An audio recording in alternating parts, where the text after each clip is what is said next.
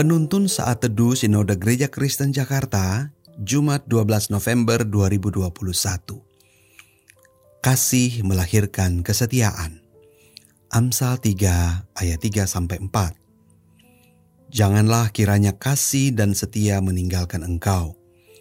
Kalungkanlah itu pada lehermu, tuliskanlah itu pada loh hatimu, maka engkau akan mendapat kasih dan penghargaan dalam pandangan Allah serta manusia.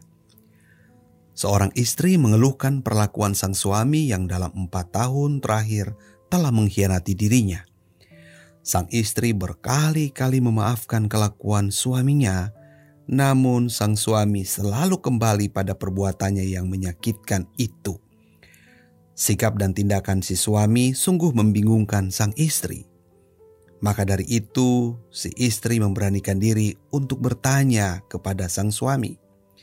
Dengan terpaksa, sang suami menjawabnya dengan kalimat yang meruntuhkan dunia sang istri. Karena sejak awal, aku memang tidak pernah mencintai engkau. Berbicara tentang kesetiaan, maka kita patut membahas tentang kasih dan mengasihi.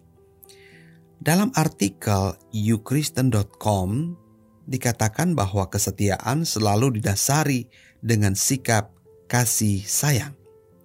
Misalnya, seseorang setia terhadap tuannya karena mencintai pekerjaan yang dilakukannya. Seorang istri yang setia kepada suaminya karena kasih sayang dan lain sebagainya.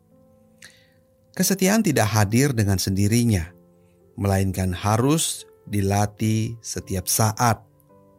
Karena kesetiaan tidak dapat dibatasi oleh waktu ataupun keadaan. Seseorang bisa dikatakan setia bila kasih orang tersebut tidak mudah pudar, meski keadaan yang tidak nyaman menghimpit hidupnya.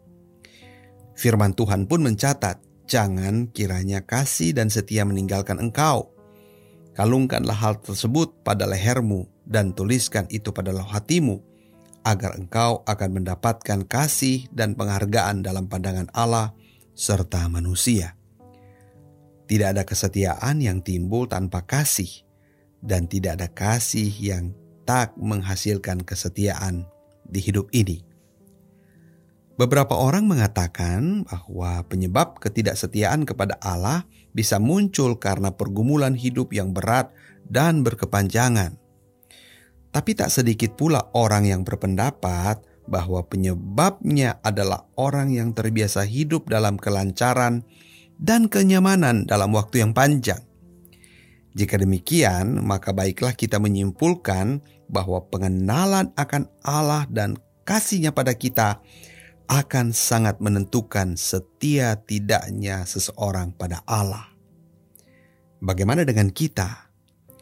Apakah kita cukup mengenal Allah dan mengasihi Dia dengan segenap hati kita?